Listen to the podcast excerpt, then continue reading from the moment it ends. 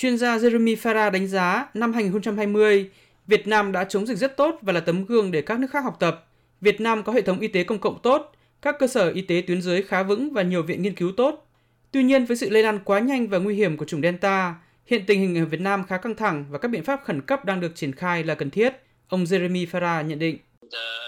Trước đó 6 đến 9 tháng, nhiều người vẫn nghĩ rằng Việt Nam có thể tránh được nguy cơ đại dịch bùng phát, nhưng virus lây lan quá nhanh và những người có hệ miễn dịch kém đã không tránh khỏi lây nhiễm, đặc biệt khi nhiều người nhiễm virus nhưng không hề có biểu hiện gì,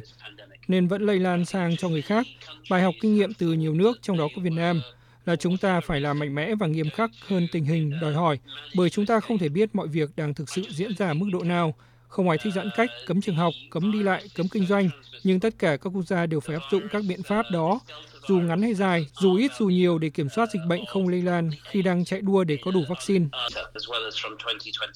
Theo chuyên gia hàng đầu về Covid tại Anh, thì Anh và châu Âu đang trải qua làn sóng thứ tư của đại dịch Covid-19 và có nhiều bài học kinh nghiệm từ những làn sóng dịch trước đó mà Việt Nam có thể học hỏi. Đó là nhờ triển khai chiến lược vaccine hợp lý, có thể đưa cuộc sống dần khôi phục ở trạng thái bình thường mới và có thể đối phó với những làn sóng Covid tiếp theo trong tương lai.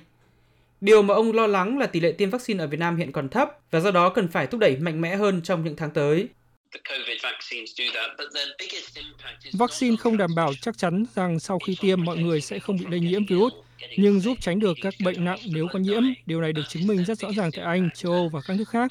Cần triển khai vaccine theo chiến lược bài bản để phát huy tác dụng tốt nhất, xác định và tiêm sớm nhất cho các đối tượng ưu tiên. Đầu tiên là các bác sĩ, y tá, nhân viên y tế, những người phải đối mặt với nguy cơ nhiễm bệnh cao và sứ mệnh của họ là giữ cho hệ thống y tế vững vàng để cứu người. Tiếp đó là người già khoảng 60 đến 65 tuổi trở lên,